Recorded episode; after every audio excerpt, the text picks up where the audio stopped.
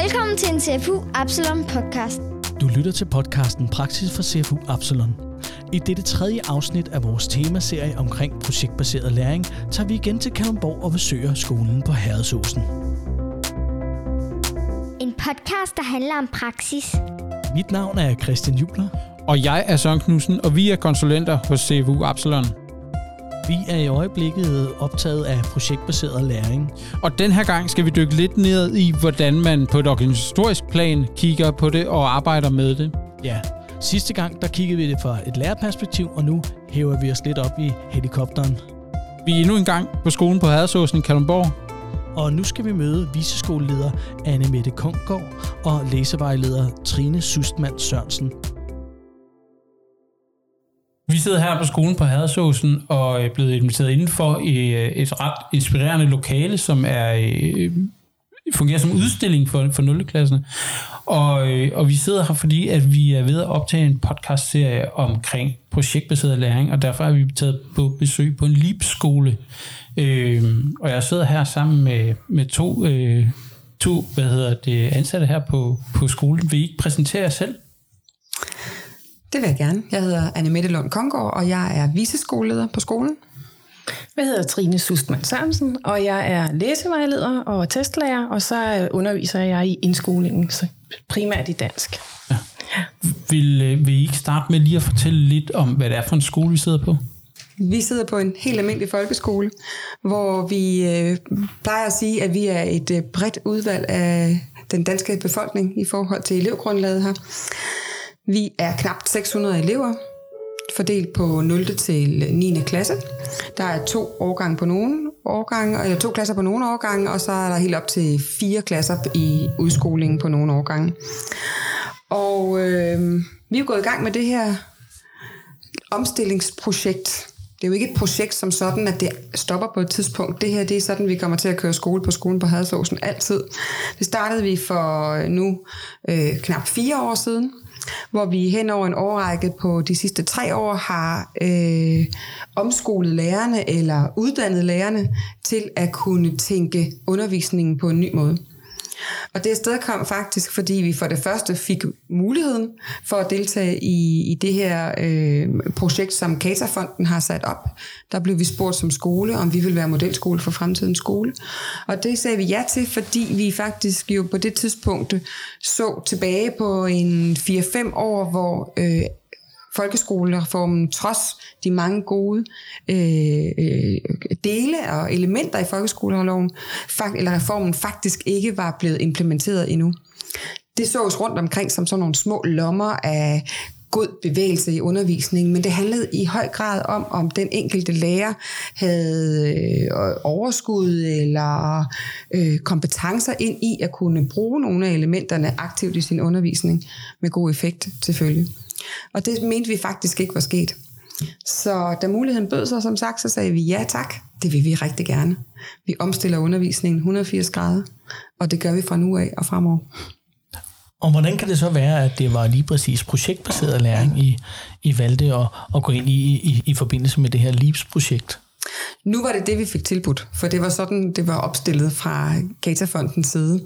Der havde man fundet inspiration på High Tech High i Kalifornien, San Diego, og øh, det har fundet, øh, øh, eller fået indsigt i, at øh, den måde, de underviste på, det har faktisk havde en, en vanvittig god effekt. Dele af det er så blevet oversat til danske vilkår. Jeg mener ikke bare oversat i sådan sproglig forstand, men også ind i en kulturel sammenhæng, som passer ind i, i vores øh, skoletradition. Og, øh, og det var derfor, det blev sådan, at det var den projektbaserede læring, som vi her på skolen kalder for LIPS Det, det at arbejde med LIPS nu, vi også i, i de andre episoder her i podcasten, har vi jo talt med to andre øh, lærere her på skolen. Og, og det de også, altså det her, de, de er jo meget begejstrede, og det er, jo, det er jo meget inspirerende at høre om, det her med at arbejde projektbaseret. Hvad vil det sige at arbejde projektorienteret, projektbaseret her på skolen? Når vi arbejder projektbaseret, så vil det faktisk sige, at vi gør det sådan set 100%. Det vil sige, at vi hen over et skoleår har planlagt, at der skal være fire forløb. Lige før så spurgte du til, hvorfor, øh, hvorfor har I taget lige præcis den projektbaserede læring til jer, som det, der skulle være kendetegnende for øh, vores skole her vi har jo kigget ind, og det har mange lærere over hele landet sikkert set ind i, at når man holdt et temauger, eller når man holdt måske to eller tre, måske endda fire af om året, så har det faktisk været uger, hvor eleverne de har været top engageret og involveret og været i flow, har udviklet sig og lært rigtig meget. Så det har fungeret. Det er alle sådan set enige om. Der er nok også mange, der synes, at det kan være hårdt. Vi kan komme tilbage på, at det ikke er helt på samme måde hos os, men, men de har faktisk set, at det her det har virket. Og hvis noget af det virker, hvorfor så ikke bare gøre det hele året? Det er så det, vi gør. Hen over skoleår er der som sagt de her cirka fire forløb. Det er udgangspunktet, og de varer en cirka 8 uger. Og det vil sige, at der er nogle små øh, pauseringer imellem, som vi kalder refleksionsuger.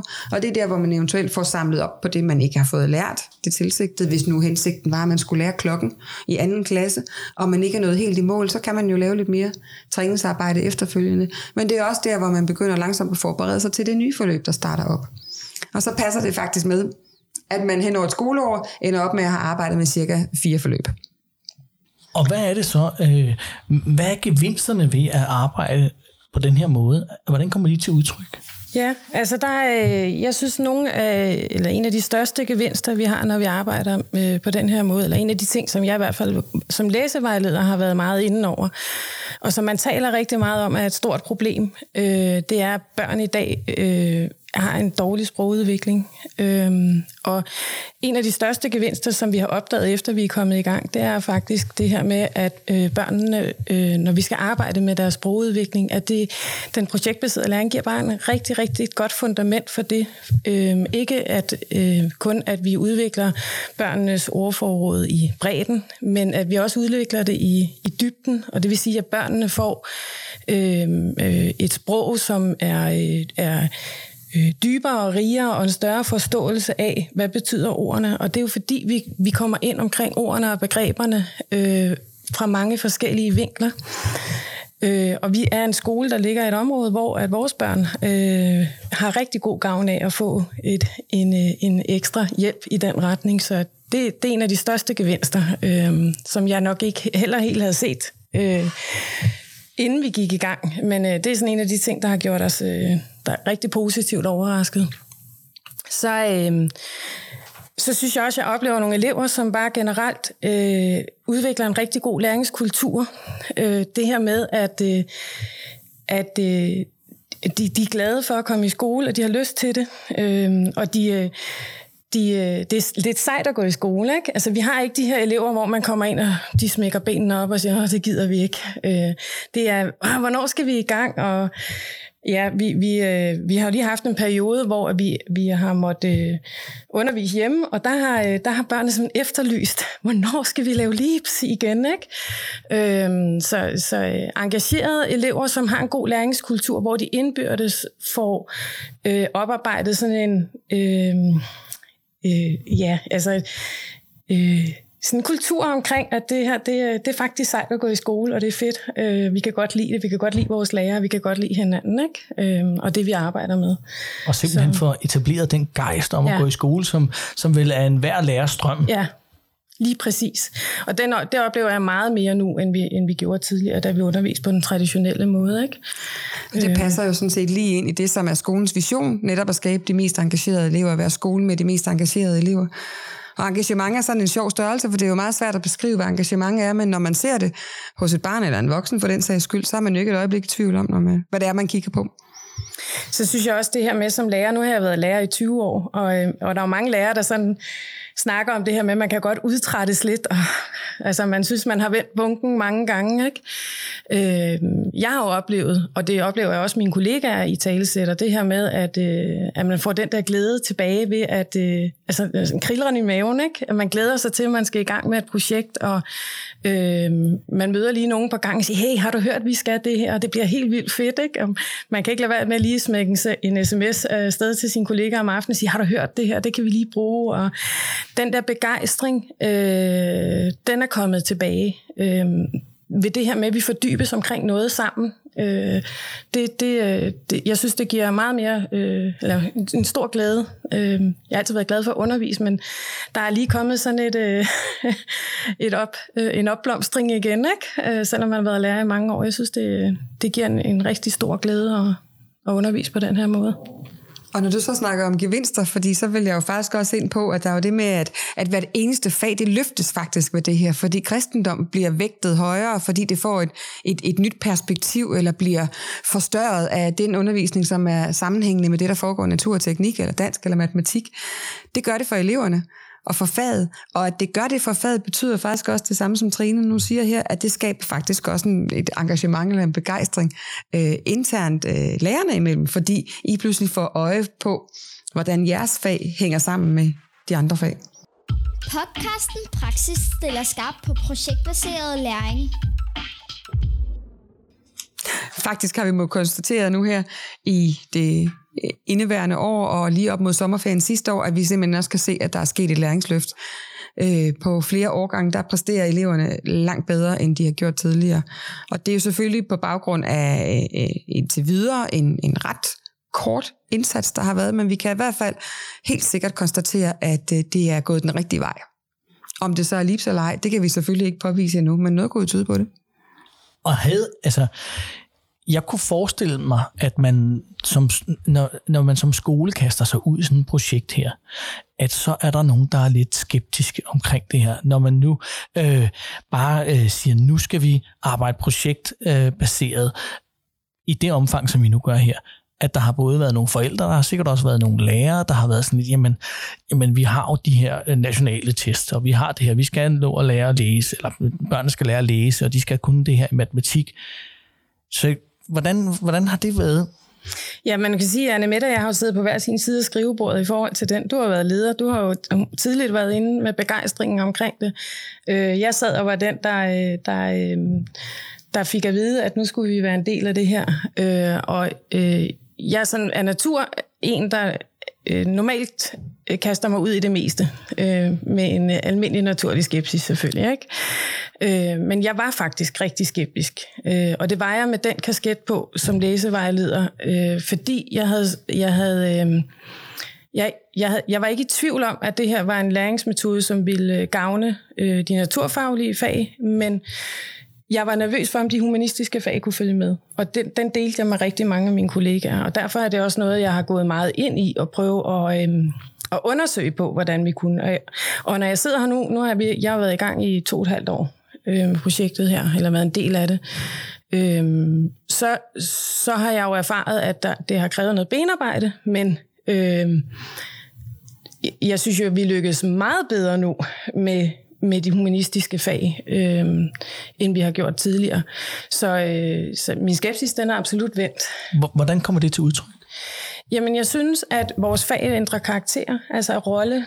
Øhm, tidligere har fagene haft meget sådan sin autenticitet i sig selv. Altså kristendom har været én ting, dansk har været én ting. Øhm, og dansk faget, som jo, jo mit fag, var meget et, et fag, som, som havde en, altså det var sådan majestæt. Nu er der også dronningens fødselsdag i dag, jo, så. men det var det. Der, vi behøvede sikkert, altså, øh, det, det var bare helt naturligt. Altså, dansk er, er skolens vigtigste fag. Øh, sådan er det jo ikke mere. Øh, nu, har, nu har danskfaget sådan ændret karakter, øh, og til det gode, synes jeg. Nogen vil nok tænke, at det her, det er... Øh, det er jo helt skævt, øh, fordi danskfaget er det vigtigste fag, men i dag synes jeg faktisk, at danskfaget er gået hen og blevet et redskabsfag til at tilegne sig viden inden for alle de andre fagområder, som jo i virkeligheden er dem, vi møder ude i arbejdslivet, når vi bliver voksne. Øhm, så, så danskfaget har jo fået en, øh, en, en ny rolle, øh, og en bedre rolle, og en mere vedkommende rolle, synes jeg. Øhm, ja. Så spørger du lidt til det modstand, der eventuelt kunne have været, og de spørgsmål, som forældrene de kan have stillet, dem kan jeg så svare på her. Nu talte du lidt ind i et lærerperspektiv. Og forældrene, øh, der, der var sådan to gennemgående spørgsmål. Den ene den var, hvad med de elever, der kan synes, det er rigtig svært, når, nogen, når der er friere rammer. Og de har set tilbage på deres egen skoletid, og måske de temauger, der har været der, der har været en uge, og drengene de har ligget i en bunke inde i hjørnet og slås, og pigerne de har lavet opgaven og stået klar til præsentationen, når ugen var gået. Og der må vi sige, den måde, vi sætter det op på, den struktur, der er omkring hver enkelt forløb, øh, og, og den undervisning, der så er i forløbet faktisk omkring ugen, og dagen, og måske den enkelte en lektion endda, at den er meget understøttende netop for det her genkendelige og, og det forudsigelige for de enkelte elever. Så vi oplever faktisk, at vi, og vi kan igen heller naturligvis ikke præcis påvise, om det skulle være Leaps, der er årsagen, men vi har haft to utrolig rolige skoleår. Og der kan jeg også godt pille coronaen ud. Det har også været de situationer, hvor vi alle sammen har været her. Så har øh, forældrene spurgt til noget andet. Blandt andet den med, kan vi nu være sikre på, at de lærer at læse? Øh, hvordan kan vi vide, at de lærer det i matematik i 6. klasse, som de skal? Og så har vi været en lille smule fræk nogle gange og svaret tilbage. Hvorfor har jeg aldrig spurgt om det før? Mm-hmm. Fra et øh, forældreperspektiv, så er det måske kendetegnende, at når eleven kommer hjem og er nået til side 24 i bogen, så har de også lært de resterende, eller de første 23 sider af den matematikbog, for vi er jo kommet til side 24. Men det er de jo ikke nødvendigvis. Men jeg tænker, at vi måske skulle bevæge os lidt hen. Sådan, hvordan har I så organiseret jer her på skolen? Altså, hvordan øh, kommer lærernes øh, kompetencer i spil? I forvejen var skolen på Hadersåsen faktisk både arkitektonisk designet til, og også mentalt indstillet på, at vi har haft tradition for at have et temmelig tæt øh, teamsamarbejde. Vi er også indrettet på sådan en måde, at, at hvert team har et fælles arbejdsrum. Så på den måde, så var grundstenen lagt for den del. Det her, det kræver nemlig et rigtig, rigtig tæt teamsamarbejde. Og hvis man vil arbejde i folkeskolen på den her måde, så er det faktisk også det, man skal indstille sig på. Øh, når det er sagt, så øh, er det organiseret sådan, at vi forsøger så vidt muligt, at øh, en lærer kun er i sit eget team, fordi det giver den her fleksibilitet, der skal til for, at den ene uge ikke nødvendigvis ligner den næste, fordi man henover et øh, forløb går fra noget lidt mere øh, teoretisk, øh, den akademiske tilegnelse af viden til at øh, hen i forløbet at bruge den meget mere i praksis. Og derfor er ugerne en lille smule forskellige fra hinanden. Det er nødvendigt, derfor der er den fleksibilitet, så vi sørger for at prioritere rigtig højt, når vi sammensætter øh, fagfordelingen, og når vi laver skemaerne, at det kan lade sig gøre for lærerne at være fleksible i deres eget team. Hvad, hvad kræver det så af læreren? Altså, hvad, af læreren? Hvad er det for nogle kompetencer, man sætter i spil? Fordi lige pludselig så er man ikke helt så egenrådig længere over sin undervisning måske, eller, eller, øh, eller sit klasselokale, eller sit domæne ellers. Øh. Ja, Altså, jeg troede faktisk, da jeg gik ind i det her projekt, der tænkte jeg, øh, det, jeg bliver udfordret. Fordi mm. jeg, har, jeg, har, øh, jeg har altid tænkt, at det var nemmest at gå ind og ikke at lukke min dør, fordi den, den er jeg faktisk tit åbne, eller undervist med åben dør, men øh, jeg vil gerne sådan have kontrol øh, og styring på, øh, om vi nåede noget af det, vi skulle. Øh, og øh, den kontrol eller den styring, den skal jeg jo dele med mit team. Øh, og igennem de her par år har det jo også udviklet sig øh, til hos mig en bevidsthed om, også, at det her med at kunne sænke skuldrene og tænke, okay, vi er faktisk fire, der bærer den her mm der bærer den her øh, øh, øh, udfordring sammen. Og det kræver jo, at man, øh, man har tillid til hinanden, øh, og man viser den tillid til sine kollegaer, at man slipper det her styregen lidt, og siger, okay, vi er faktisk fire, øh, som, som, som styrer skuden den samme vej. Ikke? Øh, så, så det skal man jo, jo øh, det skal man, øh, det skal man turde være i, eller kunne være i. Ikke? Øh, så synes jeg også det her med, at... Øh, når man så skal arbejde så tæt sammen, man skal også være bevidst om, at det er noget, der, der er meget tidskrævende. Men det er faktisk den tid, man lægger i det, der er vigtig, for at man ender ud med noget, der er godt. Øh, så det her øh, med, at man bare fra start af tænker, øh, nu skal vi bare have taget nogle beslutninger, og så skal vi i gang med at undervise. Vi, vi er organiseret i vores team, sådan så vi er i en planlægnings processen, og vi skal starte op med et projekt, som bare måske 4, 5, 6 uger, før vi har helt fået færdigdesignet vores projekt, øh, som vi gerne vil have, det skal se ud sammen med børnene. Det er jo rigtig lang tid at være i en proces, hvor man går øh, fra møde til møde, øh, men men det her med at være i det flow og gå fra et møde og ikke have svarene på det hele, men, men give sig tid til, nu sidder vi sammen, nu snakker vi, nu tager vi nogle beslutninger, øh, nu tager vi lige en uge, hvor vi tænker os om, og så mødes vi igen, og så går vi videre. Det her med at være i det her flow, og tingene skal foregå, så alle kan nå at følge med, og alle kan, kan, kan få tankerne med. Det er faktisk der, at vi, øh, vi oplever, at vi... Øh, at vi virkelig rykker. Øh, så, så man skal turde være i det der flow øh, og give det tid så skal man selvfølgelig kunne lytte, øh, slippe sit styregen. Ikke? Øh, jeg har det sådan øh, lidt et billede på det der med, at man skal gribe bolden. Når vi er i de der processer, hvor vi udvikler vores projekter, så nytter det ikke noget, man sidder med nej-hatten på og kun tænker på, hvad vil jeg? Øh, hvad drømmer Hvad er det, jeg har lyst til? Og hvad er det, mine børn har sagt, vi skal? Øh, men at, det er, øh, at vi griber boldene fra hinanden øh, og og, øh, og, og arbejder ud derfra. Det jeg også har fundet ud af, det er, at langt de fleste projekter, når vi starter dem op, det behøver ikke at være et projekt, som jeg brænder for, men det kommer jeg til, når vi bare er sammen om at designe dem, øh, og vi er sammen om at, og, at udvikle dem undervejs. Øh, så, så synes jeg, man får den der kærlighed til projektet, og, og børnene kan mærke, at man brænder igennem på det. Ikke? Og på den måde afspejler det vel meget godt den proces, som børnene vil have igennem, når ja. de arbejder projekt ja orienteret. Ja, fordi at, at når vi starter projekterne op, så har vi også tit en tanke om, hvad vej vi skal, og hvad vej skal vi styre skuden. Men, men, øh, men det er faktisk også tit, at vi lige stikker hovedet sammen og tænker, ved hvad, der var lige en elev, der sagde det her, øh, og det er de altså meget optaget af. Kunne vi ikke lige dyrke det lidt? Øh, så vi ved heller ikke altid, vi, i hvilken altså retning af projektet det går. Vi har nogle idéer og nogle tanker, og vi har en, en måde, vi laver en, en, en, en fornuftig stilisering til børnene, så de er trygge ved at være i projektet. Men, men vi har også den der, øh, og det skal man også have, den der øh, åbenhed over, øh, over for projektet med at, tage, at kunne tage ind, hvis der kommer nogle nye idéer. Øh, også hvis ens kollegaer kommer med nye idéer undervejs, ikke? at man siger, okay, det er jo en god idé, det gør vi lige, det, mm. det kan vi godt lige få tid til. Ikke? Vi plejer at sige, at ild tænder ild, og man kan nok også godt høre på Trines begejstring, at den kan jo muligt andet end at af på eleverne, og, og begejstring skaber også engagement, og det er jo der, vi vil hen. Ja. Hvordan har I så øh, sådan helt øh, lavpraktisk organiseret ja, øh, og struktureret skoledagen? Har I sådan et fast schema, altså sådan et helt klassisk schema, sådan, eller eller kører I sådan mere flydende schema, eller hvordan, hvordan? Vi vil jo netop gerne ud over det med at have et fast schema. Der er selvfølgelig nogle praktikaliteter, der gør, at de enkelte lærer har afsat en vist antal undervisningslektioner til, det, hver, til sig, hver især. Men det er ikke sådan, at man går ind og underviser i andres fag.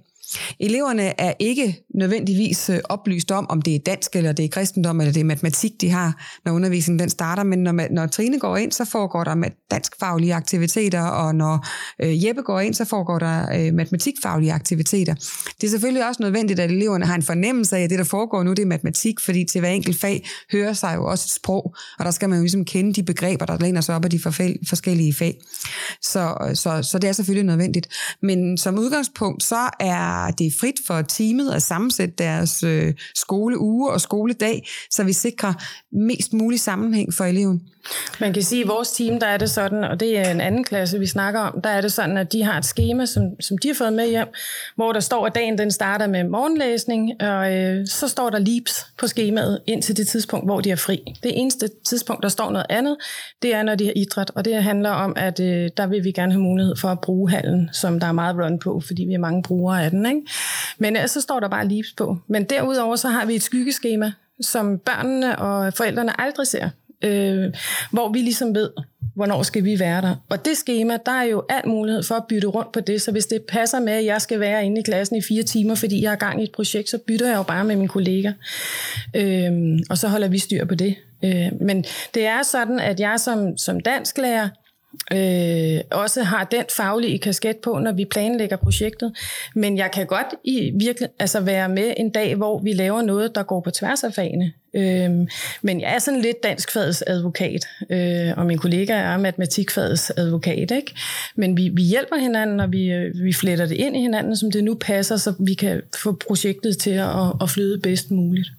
Og det er også for at give mulighed for, at der i et forløb ikke nødvendigvis indgår det samme antal historietimer øh, hver eneste forløb. Altså, der kan sagtens være et forløb, der handler om, øh, om Kalundborgs øh, historie og fortid, og til det vil man jo kanalisere en masse historietimer ind i det forløb, hvor det næste, der så handler om vandets kredsløb, eller hvad det nu kan være, der fylder historie langt mindre, eller er måske slet ikke en del af det.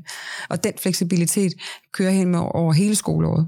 Men hvad, hvad altså man, man kan sige i, i indskoling, og, øh, og der, der er paletten af, af fag ikke helt så stor, så når man kommer længere op og i udskolingen, hvordan sikrer man, altså, at man kommer omkring de faglige mål, og, og alle fagene, altså det, det er jo heller ikke sikkert, at alle fag egner sig lige godt til at arbejde på den her måde, øh, altså tysk eller fransk. Eller... Og det er sådan set et meget godt eksempel. Ja. Fordi det er lige præcis, og det handler simpelthen også om, lærerkapacitet. Ja. Det er faktisk to fag, som har været pillet ud af forløbene, ja. men i stedet for at køre parallelt ved siden af. Og hvis de så har mulighed for at tilrettelægge noget i den undervisning, der foregår der, som skaber så nogle små røde tråde ind i det overordnede forløb, som klassen arbejder med, så giver det jo rigtig god mening. Ja.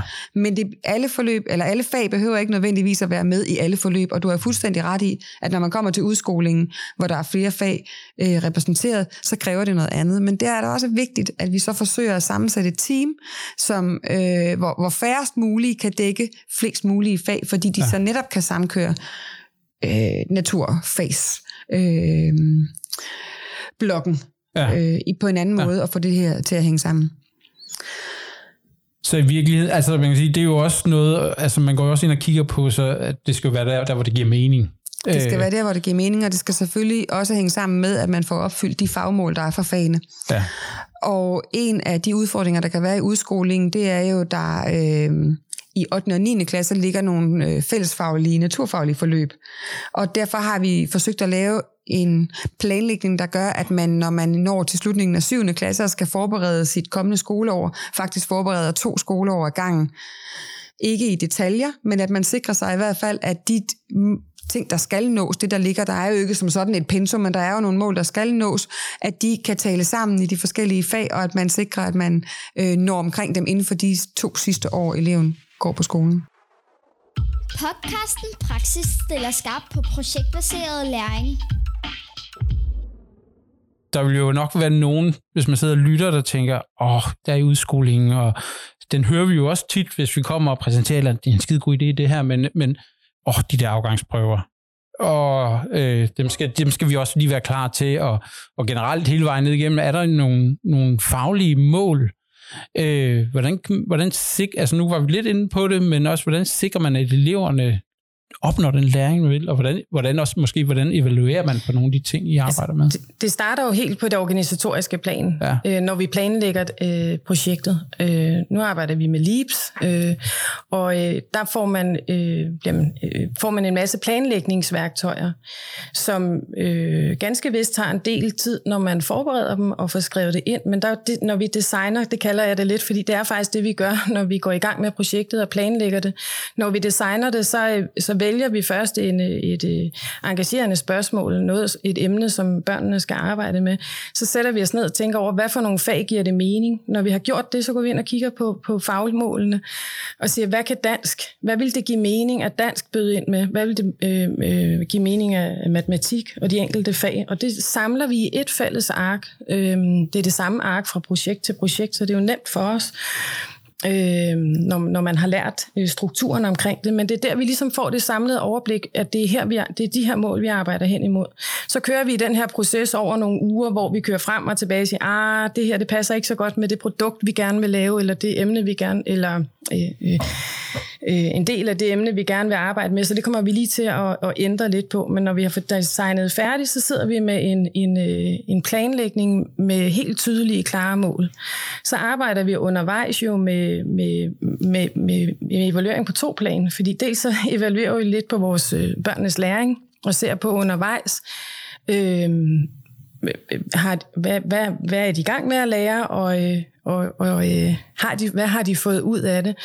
Øhm, og så arbejder vi også med den mere summative evaluering, øh, selvfølgelig, som kører øh, på øh, skolens almindelige testplan, som vi også kender den fra den traditionelle skole, øh, hvor vi går ind og laver læseprøver, staveprøver, matematikprøver osv. Så, ikke? så det kører, der kører sådan ligesom elevering på to forskellige plan, for hele tiden at og, øh, og, og følge med i, i børnenes udvikling. Men derudover så er der en ting omkring den, den her øh, måde at arbejde på, øh, hvor vi jo øh, vi har ikke almindelige skolehjemsamtaler.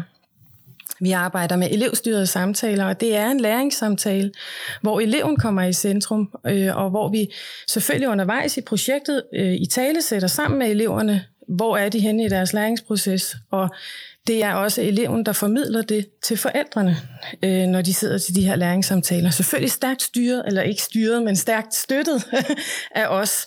Øh, så, så vi arbejder øh, øh, undervejs med feedback, og øh, vi arbejder med de her læringssamtaler, og vi arbejder ud fra målene, øh, og så arbejder vi selvfølgelig med den summative evaluering, hvor vi kigger på, har vi nået de mål øh, i forhold til til fagenes mål læsning og skrivning, som vi gerne vil. Ikke? Trine sagde jo også indledningsvis, at hun også var testlærer, og vi sikrer selvfølgelig også hele vejen, øh, hele tiden undervejs, at øh, eleverne de er der, hvor vi har regnet med, og er der elever, der har brug for noget ganske særligt, så vil testen afsløre det, og så går vi ind og laver de indsatser, specielt tilrettelagte indsatser for de elever, lige så vel som man vil gøre på alle andre skoler. Men jeg synes faktisk, som lærer har jeg meget mere indsigt nu i den enkelte elevs udvikling, end jeg havde tidligere, fordi jeg har de her læringssamtaler med børnene. I praksis så øh, har vi faktisk øh, halvanden måned øh, midt på året, skoleåret, hvor vi, øh, vi arbejder med at have de her samtaler med børnene, og få tilrettelagt det sådan, så jeg har tid til at tale et kvarter 20 minutter hver enkelt barn, øh, en halv time, hvis det er det, der er nødvendigt. Øh, plus at jeg så også sidder med til deres læringssamtale sammen med forældrene selvfølgelig. Ikke? Øhm, så, og så ved det, at vi jo hele tiden evaluerer undervejs og giver feedback, og, og, øh, og jeg også sidder med alle testresultaterne, så, så, så synes jeg, at det er, der er ikke meget efterhånden, der, der, ikke, er, der ikke er kontrol med eller styr på. Og du har fået en, en langt større indsigt, øh, end, end du havde tidligere, fornemmer jeg også. Ja, øh, jeg synes også flere arbejdsredskaber. Altså den der læringssamtale, den, øh, den, den er guld værd. Øh, det er jo også der, jeg, jeg mærker, og det er jo vigtigst af alt, altså det er jo om, hvordan barnet har det med hele det her. Et er, at vi nogle gange som lærer tror, at nu har jeg været inde og undervise i det her, så har børnene også lært det. Men det er også godt at se det fra den anden, fra barnets perspektiv når de skal formidle det, så, så får vi jo virkelig råd for udsydet. Hvad har de egentlig lært, ikke? og hvad har de fået ud af det? Derudover så er det jo også sådan, at hver gang vi afslutter et projekt, så slutter vi af med en fremvisning, fra, øh, som kan have mange forskellige former, men det kunne for eksempel være, at forældrene eller øh, et andet autentisk publikum, det kunne være nogle samarbejdspartnere, er heroppe og se øh, og høre om deres produkt, hvor de også igen beretter om, om ikke om deres produkt, hvad, hvad det er endt med, men den læring, de har været igennem. Ikke? Så, øh, så vi, vi får mange hint undervejs, hvor vi har øh, og tilbagemeldinger fra, fra børnene, ikke? hvor vi, øh, vi mærker, hvor de er henne. Mm. Efter de første elevstyrede samtaler sidste år, der øh, evaluerede vi det med eleverne og spurgte en, det var nogle femteklasser. Og der var faktisk en meget kær historie med en pige, der sagde, hun synes, det havde været en vidunderlig oplevelse at få lov at fortælle sine forældre, hvad hun, hvad hun nu havde lært, og hvordan hun havde lært det. Og så refererede hun til, at tidligere ved skolehjemsamtalerne, så sad man der i midten, og så sagde læreren, ja, vi har jo gennemgået det og det og det, og så har pigen her lært det og det og det. Og så sagde hun sådan her, ja, så tænkte man, vil jeg der ej? Men jeg sagde ikke noget, sagde hun så. Mm. og det er måske meget sigende for, hvordan vi, som Trine også siger, både som lærer og som forældre, har en eller anden øh, forståelse af, at når noget er gennemgået, så er det også lært. Jeg har lige været afsted i anden klasse på et kick-off, som alt, alle vores forløb starter med sådan en... Øh, et kick-off, hvor de lige får lidt blod på tanden og, og kommer ind i emnet. Vi har været på en overlevelsestur. Øh, ganske vist kun syv timer, og de overlevede, men øh, da vi er ude i skoven, er der en af børnene, der bare kommer løbende hen til mig, og så siger hun bare, Trine, Trine, Trine, jeg glæder mig helt vildt til, at jeg skal fortælle mine forældre om, hvad jeg har lært. Og det der med, at de selv i tale sætter, at, de, at det er et sprog, der er begyndt at komme, det handler ikke om, at nu har vi været på tur, og det skal jeg må fortælle mor og far, men det er, hvad har jeg lært på den her tur, ikke? Øh, det, det, øh, det er ret fedt. Det giver faktisk også nogle sigende. forældrene. Ja. Det giver også forældrene en mulighed for at tale med deres barn om det, der foregår i skolen på en anden måde, fordi de har også fået tilsendt, inden det her går i gang, en oversigt over, hvad går det næste forløb ud på? Hvad er det for nogle mål, som øh, vi gerne vil nå frem til? Hvad er det for et engagerende spørgsmål, der er? Hvad er det for nogle aktiviteter, som er planlagt til netop at nå frem til den øh, tilsigtede læring? Og det giver dem jo mulighed for både at støtte op og spørge nysgerrige, der er interesseret til det hjemme, for der er nok rigtig mange forældre, der kan ikke genkende til, at måske overvægt af drengene kommer hjem og siger, hvad har du lavet i dag? Ikke noget. Mm. Øh, og der giver det faktisk en anden mulighed til, at man, man kan spørge kvalificeret ind, og øh, få sit eget barn til at fortælle en lille smule mere om, hvad der foregår, og kan understøtte dem den vej. Meget inde på det her med strukturerne. Altså, og man kan sige, måske bliver de også endnu mere vigtige, når man, når man, øh, når man ikke er helt så tydelig i, i nu har vi dansk, og nu har vi matematik, og så videre, så, så strukturen i undervisning. Eller øh, man kan sige, måske også især når man snakker projektorienteret læring osv., hvor man måske har en eller anden lidt gammeldags eller lidt, øh, lidt anderledes øh, forestilling om, at projektbaseret øh, undervisning handler mest af alt om... 14 dages kaos. det var godt, du sagde det. det, det var faktisk den ja, fornemmelse, ja. jeg havde, da, ja. da, da jeg blev præsenteret for det her første gang. Fordi jeg selv har siddet i de her projekter mange gange, hvor jeg tænkte, hvordan skal jeg nogensinde få styr på det her op for kontrolrummet, mm. øh, når jeg har øh, 20 børn, der render i hver sin retning, øh, og med, med hver deres mål. Det, der er helt essentielt det, i det her, det er jo, at vi arbejder med det samme mål. Det er jo den samme ting, vi undersøger som klasse. Øh, og, og, og vi stiliserer den undersøgelsesproces og hjælper børnene igennem det. Og nu er jeg jo så i indskolingen, men der, der har vi jo et vigtigt arbejde, en vigtig udfordring at løse, og det her med at lære børnene, hvordan arbejder man med en undersøgende tilgang. Vi stiliserer jo, og øh, vi øh, modellerer jo de her læringsprocesser, så børnene ser, jamen det er sådan her, man gør. Øh, og når de har lært det første gang, så kan de det anden gang. Vi er i LIPS, der har vi, er vi stærkt støttet af noget, vi kalder for protokoller, som er nogle... Øh, nogle øh, strukturer, kan man sige, samarbejdsstrukturer, øh, eller, eller øh, øh, arbejdsstrukturer, øh, som børnene kender. Og det her med at give eleverne den her øh, genkendelige øh, måde at arbejde på, det faglige indhold ændrer sig, men det her med, at de lander i en, i en arbejdsstruktur, hvor de ved, nu skal I løse den her opgave, I kender øh, måden, vi gør det på. Først skal I gøre det, så skal I gøre det, så skal I gøre det og så mødes vi igen og snakker om det. Så har vi noget at gå videre med. Øh, så det her med at arbejde med de her genkendelige strukturer, Øh, og det er jo strukturer, som de kan tage med videre. Så når de sidder med de rigtige projektopgaver, så kender de jo de her undersøgelsesmetoder. De ved, hvordan man arbejder undersøgende med en tilgang, eller med en undersøgende tilgang på et projekt. Og det er, jo, det er jo noget af det, vi har synes før i tiden, der har været rigtig svært, fordi vi bare har kastet mod i en emneuge eller en, en projektopgave ja. om et eller andet. Så find nogle bøger, læs om det, skriv en opgave. Ikke? Det er jo ikke det, vi gør nu. Vi, vi, øh, vi styrer og modellerer og, og lærer dem, hvordan man så gør det. Og så bliver der bygget mere og mere på, nu ældre børnene bliver. Ikke? Så det... ja, der er meget struktur. Men den struktur støtter jo faktisk også jer lærere i at samarbejde. Ja. Og det gør noget for hele skolen, fordi det her det er også et fælles sprog for skolen. At øh, lige nu, der kører vi faktisk med øh, de komponenter, de faste komponenter, der skal være i hver forløb. Og det er jo også en måde at fastholde jeres samarbejde på i teamet og sikre fremdrift i det. Men det gør jo også, at det så bliver genkendeligt fra eleverne fra år til år, hvis de skifter lærer eller når de skifter afdelinger. Så er der faktisk noget her, som er genkendeligt for dem, og et fælles sprog, som gælder for både lærere og for elever på hele Men rent fagligt og læringsmæssigt, så giver det jo også et overskud hos eleverne. Hvis man som elev skal tilegne sig noget ny viden, man både skal starte med at, altså lad os bare kigge i en, en næsten hvilken som helst grundbog, vi åbner fra et eller andet forlag, så skal man først til at orientere sig på den her side i alt det her flotte grafik. Øh, skal man finde ud af, hvor står opgaveformuleringen, og hvad er det egentlig, jeg skal? Så er, så er mange elever allerede sat. Mm. Øh, når vi arbejder med de her strukturer, så kender de strukturen. Det er en tryghed. Man ved lige nøjagtigt, hvad retning det er. Det kan godt være, at det er nogle nye ord, hun præsenterer for mig, eller et nyt emne, eller en... men, men, men jeg kender jeg kender målet, jeg ved, hvad vej vi skal, vi skal og, og i hvert fald i særligt hos de små elever, så giver det jo overskud og, og flere, mere kapacitet øh, til, til den reelle læring, der skal være. Ikke? Så, øh, så jeg oplever det i hvert fald, at den der struktur, den er støttende. For man skal jo også overveje, hvornår bliver en struktur hæmmende. Altså, hvornår laver vi så meget struktur, så det hæmmer elevens naturlige udvikling. Ja. Og det, det må det jo ikke blive. Det skal jo være en struktur, der støtter indlæringen. Øhm. Men det bliver vel også mere, øh, det bliver ikke så, altså, selvfølgelig er det tydeligt for eleverne, men det fylder ikke helt så meget, som, som hvis at øh, feedback var et eksotisk indslag i et eller andet, altså hvor man først lige skal, hvorfor skal vi have feedback, og det gør vi på den måde, og den og den måde, men, men med sådan nogle protokoller og faste måder at gøre det på, ja, så, ved så, de. så ved de og ja. er trygge i det, ja. og, og, og strukturen bliver netop ikke hæmmende, men, men noget, de føler sig trygge i. Ikke? Altså, det er ikke usikkert for dem at træde ind på den scene på samme måde. Jeg bliver jo også bedre til det som lærer. Ja. Det er jo en redskabskasse, jeg har med mig ind. Ikke? Altså, det er jo ligesom at være tømmer. Skal ja. hvad er det, jeg skal, på skruenøglen, jeg skal bruge her, eller er det skruetrækkeren? Jeg ved, altså, jeg ved jo, hvornår, vil den her, hvornår kan jeg grive i min værktøjskasse og sige, den her struktur, den vil faktisk være god nu, fordi ja. den kan bringe eleverne videre. Ikke?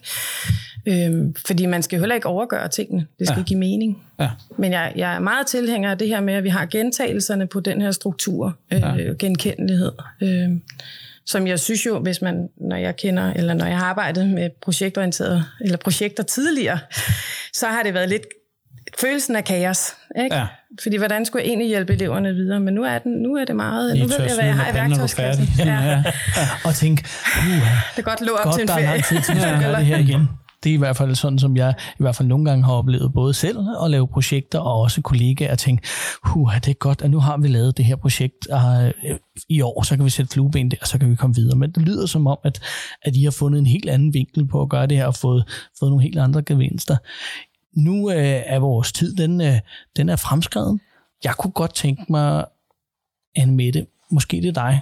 Hvis der nu sidder en skoleleder, eller, eller en medarbejder på en skole, og tænker, det her, det lyder bare sindssygt spændende.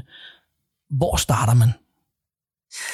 Man kan jo starte med at søge information og inspiration fra nogle af alle de skoler, som faktisk er gået i gang, for der er flere, end man lige tror. Og så synes jeg bestemt, at man kan simpelthen overveje at henvende sig til os, for vi vil meget gerne dele ud af vores viden. Der er mange ting, vi er blevet klogere på. Skulle vi gøre det igen, var der noget, vi vil gøre på en anden måde, noget vi slet ikke vil gøre, noget vi vil gøre mere af. Så jeg vil klart anbefale, at man øh, kontakter en af, der er for eksempel fire LIB-skoler i Danmark, som gør det samme som os, men der er altså også andre, der gør noget andet, og vi tager meget gerne imod gæster. Vi vil meget gerne fortælle om, hvad det er, vi gør, for vi synes jo så meget, at vi er på vej i den rigtige retning, og vi er faktisk helt sikre på, at vi har fat i, i fremtidens skole. Det tænker jeg, det var, det var en god sløjfe. Det har i hvert fald været enormt inspirerende, vil jeg sige.